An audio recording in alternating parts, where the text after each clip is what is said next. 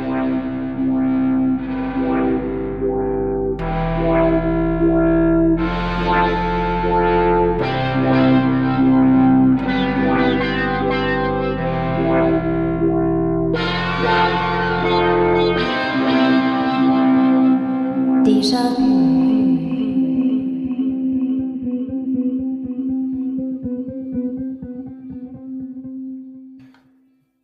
Ja, hallo und herzlich willkommen zum Déjà-vu Geschichte Podcast. Mein Name ist Ralf und wenn du das erste Mal heute dabei bist, ich bin Historiker und erzähle hier auf diesem Geschichte Podcast alle zwei Wochen ja eine spannende Episode aus der Geschichte und ganz wichtig, immer mit der nötigen Portion Augenzwinkern. In der letzten Folge vor zwei Wochen, da habe ich das erste Mal ein bisschen experimentiert und habe den Podcast nicht alleine gestaltet, sondern hatte ein bisschen professionelle Hilfe, wenn man so will. Ich habe nämlich Andreas Moser hier bei mir zu Gast gehabt und wir haben über die Reichsbürger gesprochen. Andreas Moser ist an sich ein ganz äh, wunderbarer Travel-Blogger, kann ich nur jedem empfehlen. Aber, und das ist das Spannende, er hat eben einen Hintergrund als Anwalt und hat da mal ein bisschen, ja, so erzählt, was die Reichsbürger so von sich geben an juristischem Blödsinn. Heute bleiben wir eigentlich in einer relativ ähnlichen Liga. Es geht auch heute um, um Spinner. Es geht auch heute vielleicht nicht so sehr um Verschwörungstheoretiker, aber um Leute, die ja an, an merkwürdige und ein bisschen fragwürdige Dinge glauben. Bevor wir in die Episode aber reinstarten, nochmal der Hinweis wie immer, vor allem wenn du das erste Mal dabei bist, unten in den Show Notes findest du einen Link mit der Anmeldung zum E-Mail-Newsletter von Déjà-vu Geschichte. Da kriegst du dann alle zwei Wochen alles, was sich getan hat von aktuellen Blogartikeln, Podcasts, selbstverständlich, und auch sonst, was sich ebenso tut. Das heißt in kurz, du bleibst auf dem Laufenden, alle Infos findest du dann auch auf dem Link nochmal. So, jetzt starten wir aber rein. Ich habe es schon versprochen, es geht ein bisschen um Spinner heute. Aber im Gegensatz zu den Reichsbürgern geht es heute nicht so sehr um politische oder um nationale Spinner, sondern es geht um religiöse Spinner. Ich will heute nämlich über Sekten, Fanatiker und falsche Propheten in Amerika reden. In Amerika war eigentlich nicht geplant, aber wie sich herausstellt, sind einfach fast alle Sekten, Fanatiker und falschen Propheten in den USA zu finden. ja, da kann man dann diskutieren, woran das liegt.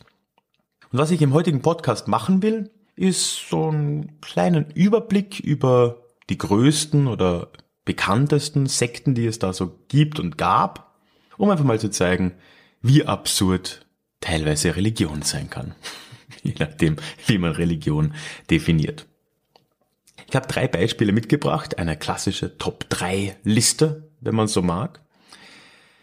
Und wir reden da über die letzten, ja, circa 200 Jahre, wo sich hier in dem Bereich einiges abgespielt hat. Die erste Gruppierung, über die man fast notgedrungen reden muss, wenn man über Sekten, merkwürdige Glaubensrichtungen und Amerika redet, sind natürlich die Mormonen. Und über die Mormonen, da weißt du vielleicht auch schon einiges darüber. Es gibt da zum Beispiel eine ganz tolle South Park Episode, wo in großem Detail und sehr akkurat dargestellt wird, an was die Mormonen eigentlich glauben. und äh, das ist eine unendlich lustige Episode, obwohl keine Übertreibung da ist. Es ist, es ist nichts erfunden, es ist, es ist die Geschichte erzählt, wie Mormonen sie glauben, aber da ist schon genug komisches Potenzial dahinter. Ich pack da den Link zur, zur Episode, die ja auch äh, online gratis einzusehen ist, äh, unten mal rein. Was sind die Mormonen?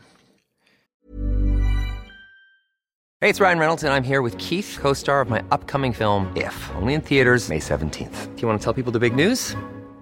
All right, I'll do it. Sign up now and you'll get unlimited for $15 a month in six months of Paramount Plus Essential Plan on us. Mintmobile.com slash switch. Upfront payment of $45 equivalent to $15 per month. Unlimited over 40 gigabytes per month. Face lower speeds. Videos at 480p. Active Mint customers by 531.24 get six months of Paramount Plus Essential Plan. Auto renews after six months. Offer ends May 31st, 2024. Separate Paramount Plus registration required. Terms and conditions apply if rated PG.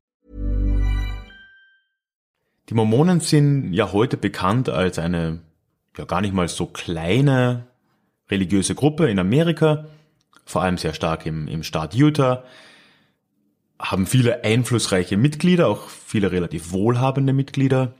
Der ehemalige Präsidentschaftskandidat Mitt Romney war relativ bekannterweise ein, ein Mormone. Aber obwohl das heute zwar relativ präsent ist und okay, die wirken zwar ein bisschen komisch und so weiter, wirklich irre ist die Bewegung nicht unbedingt im, im Hier und Jetzt, sondern in dem, wie sie sich selbst definiert und wie sie entstanden ist. Und das ist die Geschichte, die ich jetzt zu Anfang auch erzählen will, nämlich die Geschichte vom Gründer der Mormonen, Joseph Smith. An sich war das kein, ja, kein besonders aufregender oder außergewöhnlicher Mensch. Geboren ist er an der Wende zum 19. Jahrhundert und kam im äh, Staat Vermont zur Welt. Aber trotz seiner einfachen und in vielerlei Hinsicht ja, nicht unüblichen Herkunft ist dieser junge Joseph Smith sehr bald auffällig geworden. Nämlich schon als Jugendlicher hat er sich selbst als Wahrsager gesehen oder als Wahrsager inszeniert oder auch als Schatzsucher dann, also er hat das dann auch gern mal kombiniert und hat irgendwie, ja, vorhergesagt, wo der nächste Schatz zu finden ist. Und ist dann auch schon relativ in jungem Alter ein bisschen durch die Gegend gezogen. Und die Geschichte der Mormonen beginnt dann, als dieser Joseph Smith im Jahr 1820, so behauptet er, äh, eine Erscheinung hatte. Und zwar erschienen diesem Joseph Smith gleich nicht nur Gott oder Jesus, sondern gleich Gott und Jesus. Warum auch nicht? Ja, und er hat sie gefragt, welcher Religion er jetzt nun beitreten soll. Es gab ja auch damals schon in Amerika einige unterschiedliche protestantische Kirchen, es gab auch noch die Katholiken. Er hat sich halt gefragt, ja, Gott, Jesus, sagt's doch mal, was ist der richtige Glaube? Zu seiner Überraschung, wie er später behauptete, haben Gott und Jesus ihm gesagt, dass ja eigentlich keine der existierenden Religionen korrekt ist und dass man eigentlich eine neue gründen müsste. Weil sowohl die Protestanten als auch die Katholiken, die ja, haben es halt verkackt, die haben eigentlich keine Ahnung, was Gott und Jesus wirklich wollen. Deswegen soll auch Joseph Smith jetzt persönlich eine neue Kirche einfach aufbauen. Das wird auf 1820 datiert, diese erste Erscheinung des Propheten Joseph Smith. Allerdings muss man dazu sagen, das erste Mal darüber gesprochen hat er in den frühen 40ern, da hat das niedergeschrieben, hat es dann halt auf dieses Jahr datiert. Aber nichtsdestotrotz ist dieses Ereignis, diese erste Erscheinung, die Joseph Smith erlangte, die wird unter den Mormonen als das größte Ereignis der Weltgeschichte gesehen. Seit der Auferstehung Jesu. Also in den letzten 2000 Jahren gab es für die Mormonen zwei alles verändernde Ereignisse. Einmal eben die Wiederauferstehung von Jesus Christus und einmal die Erscheinung des Joseph Smith. Da sieht man schon, für die Mormonen ist Joseph Smith ein ganz klassischer Prophet. Also das ist dann schon irgendwo auch vergleichbar mit jemandem wie Mohammed oder, oder Jesus selbst. Bei dieser ersten Erscheinung von Smith bleibt es aber nicht drei Jahre nach diesem, diesem ersten Kennenlernen mit, mit Gott und Jesus, da erscheint dem guten Joseph nämlich auch noch ein Engel. Und dieser Engel war, oder stellte sich ihm vor als ein gewisser Moroni, der Sohn Mormons. Der war anscheinend ein christlicher Prophet in Amerika, und zwar im fünften Jahrhundert nach Christus, ja, und dieser Engel, der erzählte dem Joseph Smith dann eben diese haarsträubende Geschichte, die die Mormonen in ihrem Kern ausmacht. Die Geschichte geht ungefähr so, dass irgendwann, ein paar Jahrhunderte nach Jesu Geburt, einige ja, christliche Propheten, christliche Gläubige, äh, Missionierer es nach Amerika geschafft haben. Und dass die wohl auch irgendwie Teil der Ureinwohner Amerikas waren. Also das war anscheinend dann auch ein Stamm der, der Ureinwohner. Ganz genau kann ich das auch nicht sagen. Und die gibt es halt jetzt nicht mehr. Es sind äh, dann nur noch, also dieser eine Stamm, der ist anscheinend ausgestorben, zu dem dieser Mormon zählte.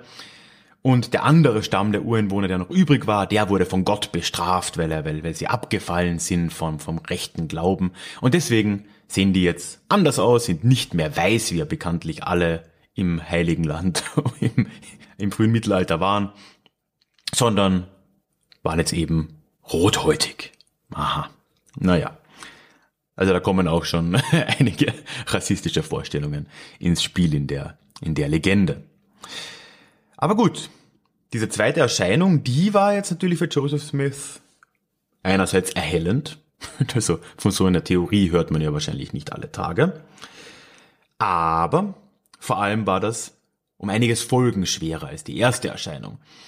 Denn dieser Engel, der erzählt dem Joseph Smith nicht nur eine Geschichte über alte Zeiten und über Propheten in Amerika, sondern er nennt ihm auch den, den Aufenthaltsort von einigen Goldplatten und einer Prophetenbrille oder Prophetensteinen, mit denen man diese Goldplatten lesen kann.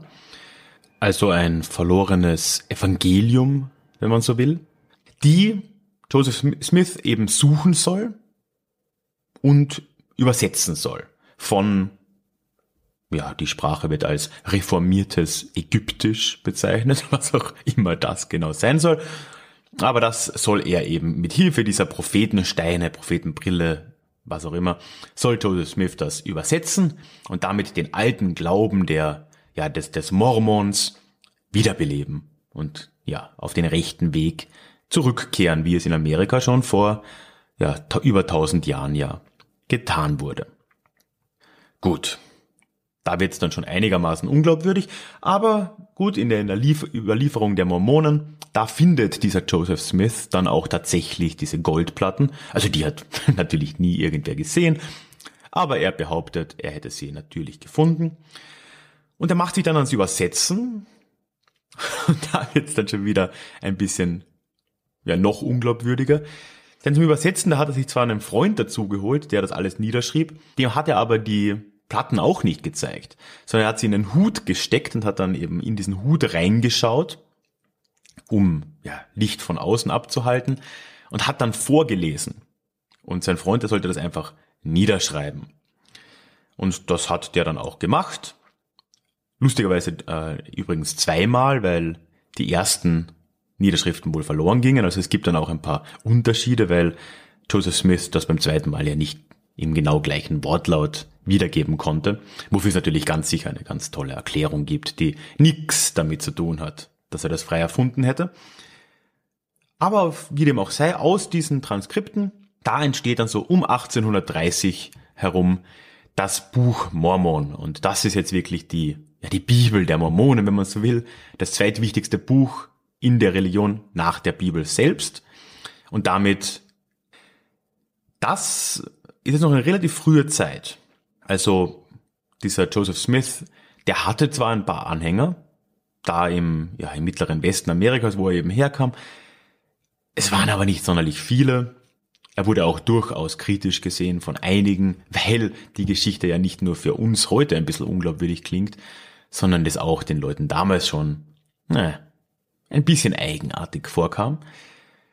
Und so zog er dann los mit, den, mit ein paar Anhängern, die er eben hatte zog dann ja, quer durch Amerika, so Richtung Westen, nach Illinois in einem ersten Schritt. Und auf dem Weg schaffte er es durch, durch Predigten und ja, durch das Erzählen dieser Geschichte tatsächlich eine gewisse Anhängerschaft auch aufzubauen. Aber ja, dieser Smith, der baut sich auch eine ziemlich große Feindschaft auf. In den 40ern wird er dann auch mal gefangen genommen und letzten Endes wird er dann von einem Mob gelüncht und ermordet. Und so stirbt Joseph Smith der Prophet der Mormonen 1844 in Illinois. Seine Jünger, die geben aber nicht auf. Es wird ein, ein Nachfolger bestimmt, also ein, später nennt man es den Präsidenten der, der Mormonen. Und der zieht mit dem, mit dem Rest der Glaubensgemeinschaft weiter nach Westen, nach Utah. Utah damals noch äh, nicht Teil der Vereinigten Staaten, aber dort war halt einfach nicht viel los. Und an so einem Salzsee, dem Salt Lake. da äh, machten die Mormonen dann Halt und bauten eine Stadt, Salt Lake City, sinnvollerweise. Und das geschah im Jahr 1847 und damit beginnt die moderne Geschichte der Mormonen als ja, staatstragende Religion in Utah, wenn man so will. Utah wurde dann später ja zu einem Bundesstaat und zu dem Zeitpunkt hatten die Mormonen dort alles in der Hand. Man muss sich vorstellen, Utah war dünn besiedelt, als die da ankamen. Es ist mitten in den Bergen, es ist nicht unbedingt der gemütlichste Ort. Und über die Jahrzehnte konnten die Mormonen dort wirklich sehr stark Fuß fassen und hatten einfach in dem Staat sehr viel zu sagen. Es war dann im Jahr 1890, dass Utah zu einem Bundesstaat werden sollte. Klar, also Amerika hat sich ja zu dem Zeitpunkt schon sehr stark natürlich nach Westen ausgebreitet. Da sollte dann auch Utah natürlich irgendwie eingegliedert werden. Ja, und das war dann so ein einschneidender Zeitpunkt für die Mormonenkirche, die dann auch äh, ja später zu, zu ihrer zu ihrer Ausbreitung dann in, im, im Rest von Amerika geführt hat, weil sie einerseits natürlich stark legitimiert wurden dadurch, dass ihr Staat Utah jetzt zu einem amerikanischen Bundesstaat wurde. Andererseits mussten sie aber auch etwas Liebgewonnenes aufgeben, nämlich die Mehr Mehrfachehe, die Polygamie. Seit Joseph Smith schon war es nämlich bei den Mormonen üblich, dass Männer mehrere Frauen hatten, bis zu zehn oder so. Und das war natürlich vom Kongress in, in Washington nicht sonderlich gern gesehen. Und die wollten, äh, ja, also die wollten Utah nicht als Staat aufnehmen, wenn es dort die Polygamie gibt. Und so wird die vom Mormonenpräsidenten der Zeit dann auch abgeschafft. Ursprünglich wohl nur per Dekret, also es wurde nicht in Frage gestellt, dass die Polygamie richtig wäre und dass sie auch Teil des, ja, des Mormonenglaubens war.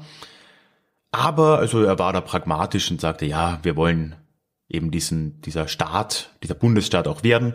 Und wenn das der Preis ist, dann, ja, dann werden wir uns jetzt zurückhalten mit den, mit den Mehrfachehen. Später wurde das dann natürlich von einigen Mormonen auch umgedeutet und es wurde dann auch mal behauptet, dass diesem Mormonenpräsidenten eine weitere Offenbarung ereilt ist und Gott oder oder auch ein Engel oder oder Mormon selbst, das weiß ich jetzt nicht, hat ihn dann wohl gesagt, dass die mehrfache Ehe doch nicht richtig ist und dass Gott das doch nicht so gerne sieht und dass sie das eigentlich aufgeben sollten. Praktischerweise hat sich das natürlich wunderbar ergeben mit den Bedingungen der Vereinigten Staaten.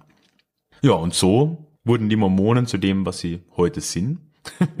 Eine recht eigenwillige, irgendwie wahrscheinlich christliche Kirche, würden sie selbst sagen. Andere würden wohl nicht ganz zustimmen. Die eben natürlich in Utah extrem gut verwurzelt ist, die aber auch weltweit doch einige Millionen Anhänger hat. Damit sind wir dann auch schon beim zweiten Beispiel von heute. Weil die Mormonen, die sind ja in vielerlei Hinsicht so ein bisschen ein Prototyp der modernen Sekte in Amerika, der modernen, ja, sie würden selbst Kirche nennen. Das zweite klassische Beispiel, und zwar ein bisschen aus der moderneren Zeit, ist aber natürlich Scientology. Und man kann jetzt nicht über Sekten, Fanatiker und falsche Propheten in Amerika reden, ohne zumindest auch kurz über Scientology zu reden. Scientology ist ja deswegen interessant, weil es wirklich was relativ Neues ist. Gegründet wurde es von, ja, berühmterweise von einem gewissen L. Ron Hubbard. Das war ein, ja, ein Science-Fiction-Autor. Und genau so hört sich seine Religion dann auch an. Dieser Hubbard, der hat ja, so Mitte des letzten Jahrhunderts einige relativ erfolgreiche Science-Fiction-Bücher geschrieben. Aber der alles verändernde Moment für ihn war Anfang der 1950er, als er ein Buch namens Dharmatics geschrieben hat. Das war ja so ein Glaubenstestament, wenn man so will. Es, es war im Prinzip so eine Abrechnung mit, mit der alt hergebrachten Psychologie der westlichen Welt. Also er hatte irgendwie ein Problem mit Psychologen, warum weiß ich nicht, und hat halt in diesem Buch über, ja, über die Seele geschrieben und darüber, wie, wie Menschen denn tatsächlich aufgebaut seien. Und auf Grundlage dieses ersten Buchs, da hat sich dann relativ schnell auch so eine Ideologie entwickelt, die L. Hubbard dann immer wieder weiter ausgebaut hat. Und letzten Endes führte das dann 1953, also drei Jahre darauf, zur Gründung der Scientology-Kirche.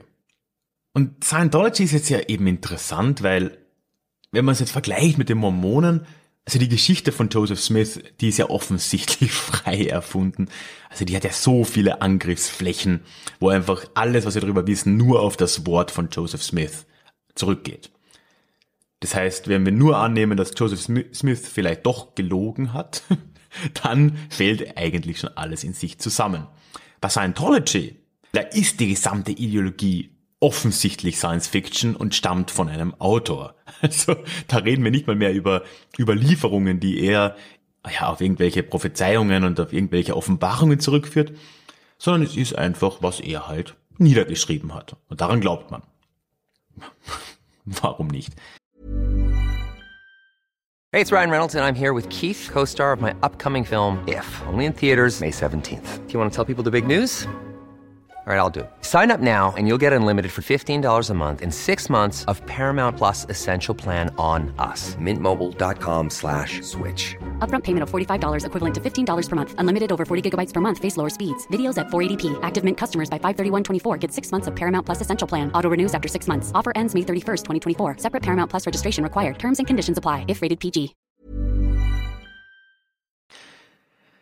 Also, woran glauben Scientologen?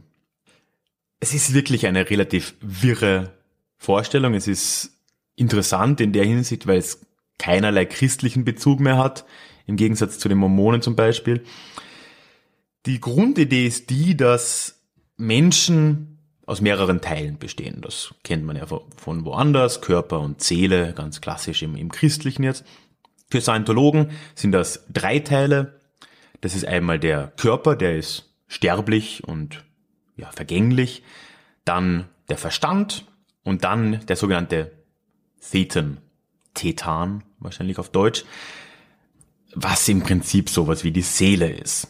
Also Tetan, Verstand und Körper, das sind die drei Teile, die einen Menschen laut Scientology ausmachen. Und das Problem für Menschen ist im Prinzip das zweite, nämlich der Verstand, weil der Verstand steht dem Tetan, dem reinen Geist im Wege. Und das tut er, indem er sogenannte Engramme aufbaut. Und also ich weiß nicht genau, was ein Engramm ist. Engramme sind anscheinend so, ja, dramatische Ereignisse in der Vergangenheit, irgendwelche, irgendwelche Schocks, die man erlebt hat, irgendwelche Verletzungen geistiger Art, die, die ein Mensch eben erlitten hat. Und die halten den Menschen oder den Tetan im Menschen davon ab, sich frei zu entfalten.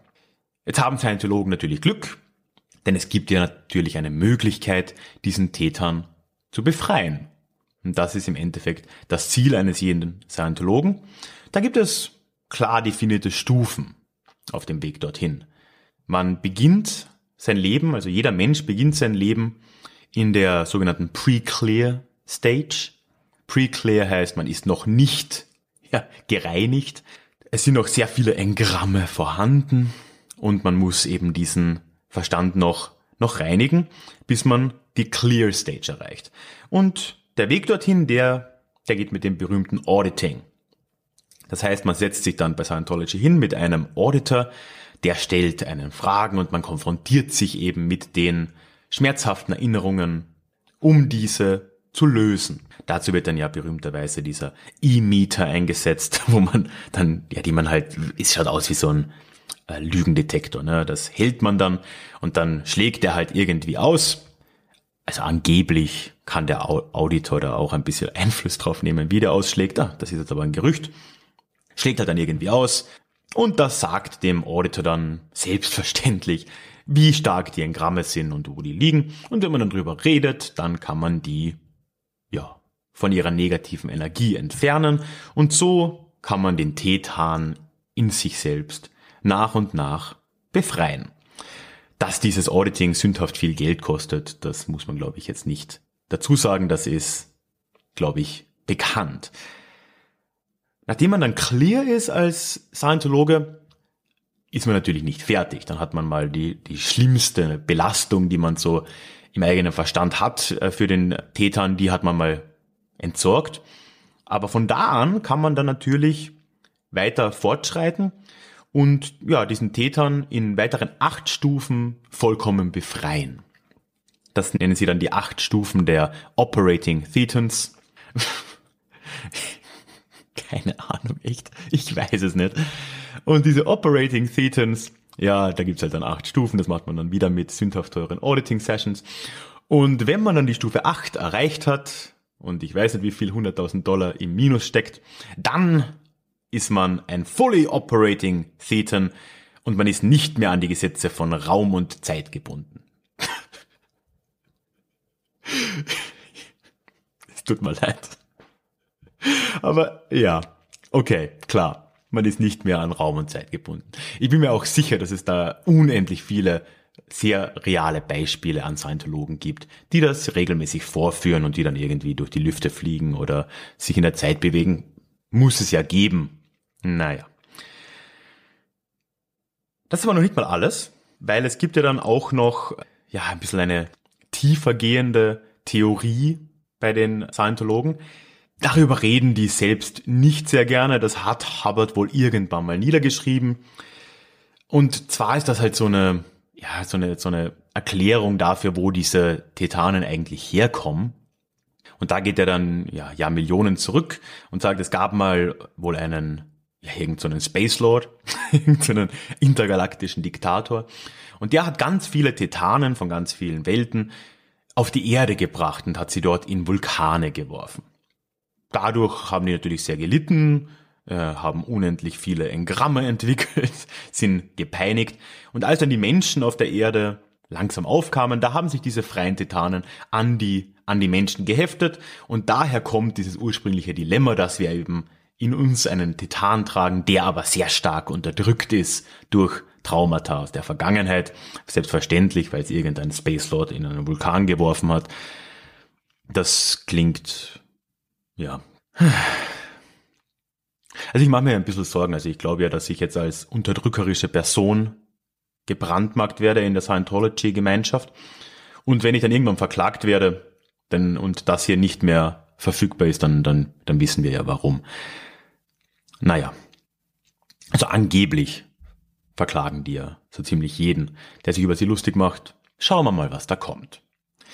Es gibt übrigens auch zu Scientology, apropos Verklagen, eine South Park Folge. Und warum nicht, die verlinke ich unten auch nochmal. So, mit dem Spaß ist jetzt aber aus. Denn wir kommen zum dritten Beispiel. Und das ist ein noch neueres Beispiel einer, einer Sekte, eines Fanatikers, eines falschen Propheten in Amerika, allerdings mit einem tragischen Ende und auch das könnte dir vielleicht ein Begriff sein. Es geht um den People's Temple von Jim Jones. Jim Jones war ja in vielerlei Hinsicht ähnlich wie, wie andere Propheten. Also Hubbard war schon ein bisschen anders, aber zum Beispiel Joseph Smith und, und Jim Jones waren sicher ein bisschen ähnliche Gestalten. Die sind auf die Welt gekommen und hatten halt irgendwie das Bedürfnis, oder auch den Glauben daran, dass sie spirituell anderen überlegen wären oder mehr wüssten als andere und dass sie halt ihr Wissen und äh, ja ihren Einblick auch mit mit anderen Leuten teilen müssten. Bei Jim Jones, der auch wieder aus relativ einfachen Verhältnissen in Indiana kam, da kam das sicher schon von seiner Mutter, weil seine Mutter war schon ein bisschen, naja, hm, die hat nämlich irgendwann mal geträumt, dass sie einen Propheten oder einen, einen Messias auf die Welt bringen wird. Also sie hat einen Traum, in dem ihr ihre eigene verstorbene Mutter erschienen war und die sagte ihr, dass ja ihr Sohn wiederum der Messias sein würde. Und als dann ihr Sohn Jim eben auf die Welt kam, da glaubte sie natürlich auch ganz fest daran, dass es sich dabei um einen Messias handelt. Wenig überraschend bei der daraus resultierenden Erziehung wurde der Jim dann auch relativ schnell ein Prediger, schon als, als Jugendlicher. Zuerst war er in der Pfingstbewegung aktiv, später bei der Methodistenkirche, also alle möglichen Fringe-Gruppen da abgegrast und hat dort gepredigt. So in den ja, 1940er Jahren vor allem. Was ihn damals ausgezeichnet hat, und das ist jetzt auch wirklich relativ interessant und ist auch so ein, ein Grund für den großen Erfolg, den Tim Jones später auch hatte, war, dass er ein relativ progressiv denkender Mensch war auf einer sozialen Ebene. Er hat sich in seinen Predigten immer für die Gleichheit von Schwarzen und Weißen in Amerika ausgesprochen, gegen die Rassentrennung, die es damals ja gerade in den 40ern und 50ern noch sehr stark gab. Damit dann auch natürlich einige Probleme bekommen mit der Methodistenkirche, mit der Pfingstbewegung. Die waren nicht so progressiv, wie er es vielleicht war. Und das führt dann auch dazu, dass Mitte der 50er dieser Tim Jones beginnt, einen eigenen Kult aufzubauen. Dieser Kult, der, ja, er beginnt so 1955, hatte auch wechselnde Namen, wurde dann aber im Laufe der Zeit, dann in den 60ern, zu etwas, das sich People's Temple nannte. Und der People's Temple, das war eine, ja, ganz interessante Kombination, weil es war zwar theoretisch eine Kirche oder eine eine Sekte oder halt eine Glaubensrichtung, aber sie war extrem sozialistisch und politisch geprägt. Tim Jones ging es sehr stark um die Gleichbehandlung von, von Schwarzen und Weißen in, in Amerika. Er hatte sehr starke sozialistische Neigungen, also er hat sich auch offen als Sozialist bezeichnet, hat gegen den Kapitalismus gewettert, aber das alles hat er zumindest in dieser Frühzeit eben irgendwie religiös angemahlen und hat es eben People's Temple genannt, hat auch Predigten gehalten, die dann halt irgendwo zwischen Kirchenpredigt und politischer Kampfrede wohl angesiedelt waren. Damit hat er in den 60er Jahren dann relativ rasanten Erfolg auch. Zu der Zeit zieht Jim Jones mit seinen ersten paar hundert oder ich glaube 150 sollen es gewesen sein, Anhängern, die er in seiner Heimat in Indiana schon angesammelt hatte, nach Nordkalifornien um und wächst ziemlich rasant an. Das hat damit zu tun, dass sie da in der Region im sozialen Bereich sehr aktiv waren. Sie haben Suppenküchen gemacht. Sie haben sich sehr aktiv eingebracht, eben gerade für die benachteiligte schwarze Bevölkerung in der Gegend. Und es hat ihnen viel Sympathie eingebracht, sodass dieser People's Temple im Laufe der 60er Jahre von den ersten 150 Leuten relativ bald auf schätzungsweise sogar mehrere tausend Leute angewachsen ist. Also ein wirklich sehr explosives Wachstum dieser Bewegung in den 60er Jahren. Mit Ende der 60er, Anfang der 70er, da beginnt dann der Abstieg Tim Jones und da beginnt auch langsam die Tragik, in der das alles enden sollte. Es kam nämlich langsam negative Publicity auf. Gegenüber Tim Jones persönlich vor allem. Leute, die im People's Temple waren und ausgetreten sind, haben in der Presse über sexuelle Nötigung gesprochen von Seiten Jim Jones gegenüber Mitgliedern der Kirche. Auch ein wachsender Autoritarismus, also Jim Jones hat auch zunehmend Autorität beansprucht und wollte die bedingungslose Loyalität seiner Anhänger. Und das führt dann auch so weit, dass er in den frühen 70ern sogar mal im Gefängnis landet, angeblich, was jetzt wirklich eine relativ abstruse Geschichte ist, angeblich hatte das damit zu tun, dass Jim Jones einen Polizisten, der undercover unterwegs war, dazu überreden wollte, mit ihm äh, Sex zu haben in irgendeinem Park oder sowas, was äh, anscheinend nicht ganz so gut angekommen ist. Als Folge dessen, zusätzlich muss man auch sagen, dass Jim Jones ziemlich viele Drogen konsumiert hat, wurde er ein bisschen verfolgungswahnsinnig. Also er hat eine ziemliche Paranoia entwickelt und im Zuge der 70er Jahre, da erwirbt der People's Temple dann auch erstmals ein Stück Land in Guyana in Südamerika. Und aus diesem Stück Land entwickelt sich etwas, was Jim Jones ganz bescheiden Jonestown nennt. Was damit genau der Plan war, war anfangs noch nicht ganz klar. Aber im, im Zuge der 70er Jahre, als sich diese, ja, also die, die Presseberichterstattung über den People's Temple immer weiter verschärfte, immer mehr kritische Meldungen kamen und der Verfolgungswahn Jones zunahm, zog er mit über 1000 Gefolgsleuten dann nach Jonestown, nach Guyana um. Das war so im Zuge 1976, 77, um dort eben, ja, dieser negativen Berichterstattung in Amerika auch zu entkommen. Er sah das natürlich als ein kapitalistisches Plot gegen ihn und seinen ja, sozialistischen Traum des, des People's Temple. Und in Guyana wollte er mit seinen Gefolgsleuten eben das Paradies auf Erden dann auch tatsächlich errichten, weit weg von den kapitalistischen Zwängen Amerikas. Ja, so gut funktioniert hat das dann leider nicht. Nachdem die, die Leute da hingezogen sind, hat sich schnell herausgestellt, dass das alles nicht ganz so einfach war. Man wollte dort ja autark leben mit Landwirtschaft. Das hat der Boden aber nicht hergegeben. Es war einfach ein relativ ja, ertragsarmer Boden auch, hat sehr harte Arbeit bedeutet für die Leute, die dort waren.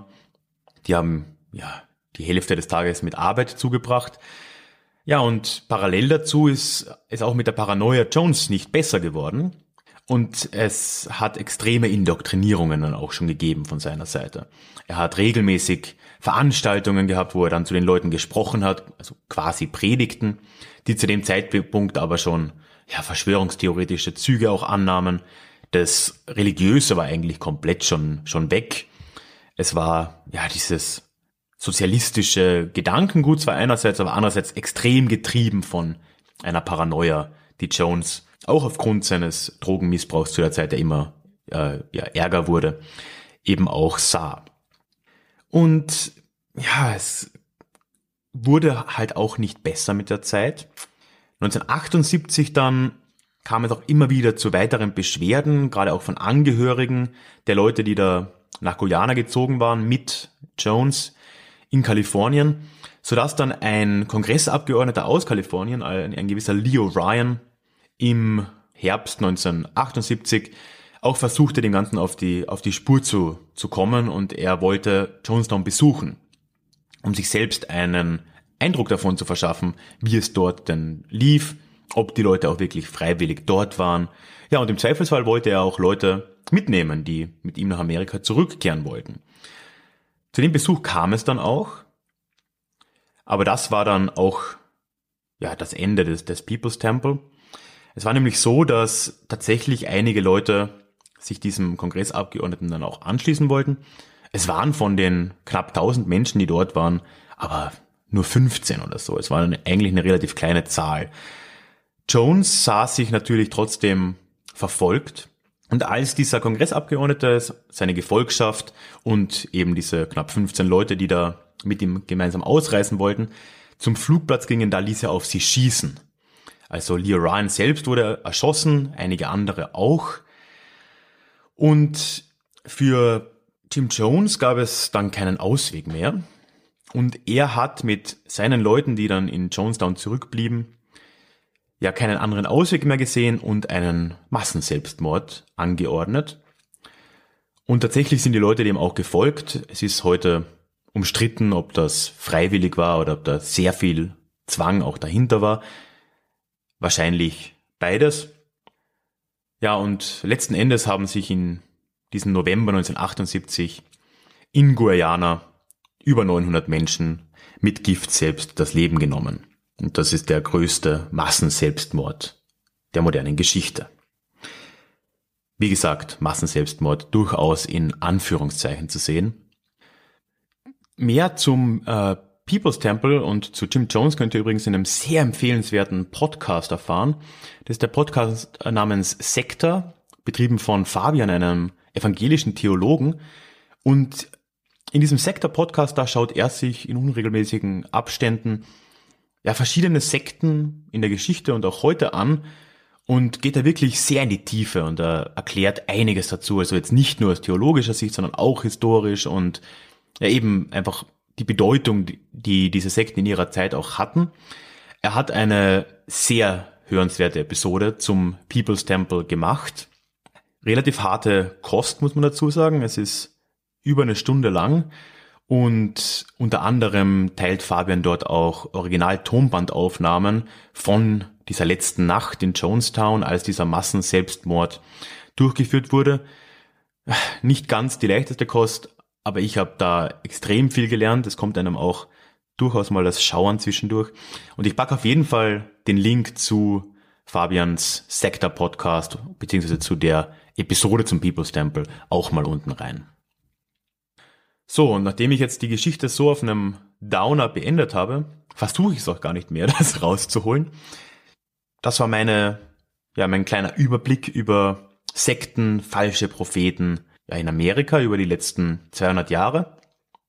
Man sieht schon, also bei diesen Sekten, es gibt einiges, was zu belächeln ist und was man auch durchaus mit einer gesunden Ladung Humor sehen kann.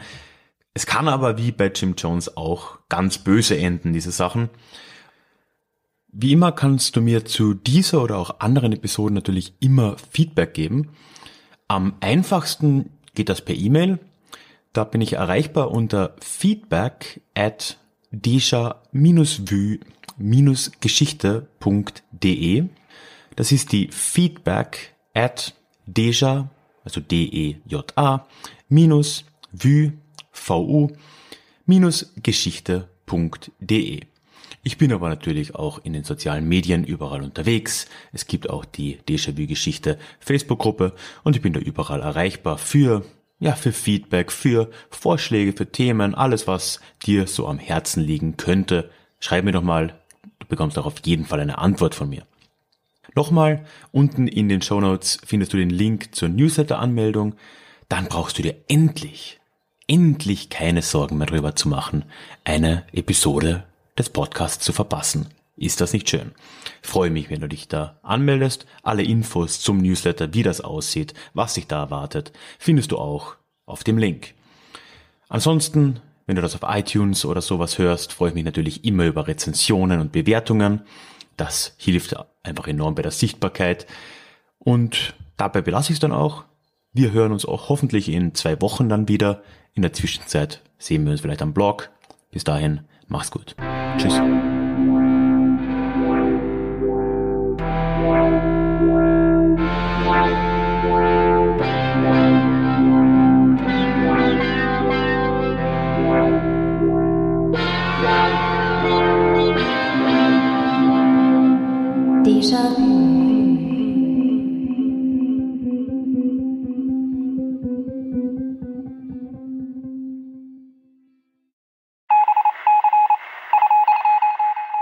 Möchtest du dich noch mehr mit Geschichte beschäftigen?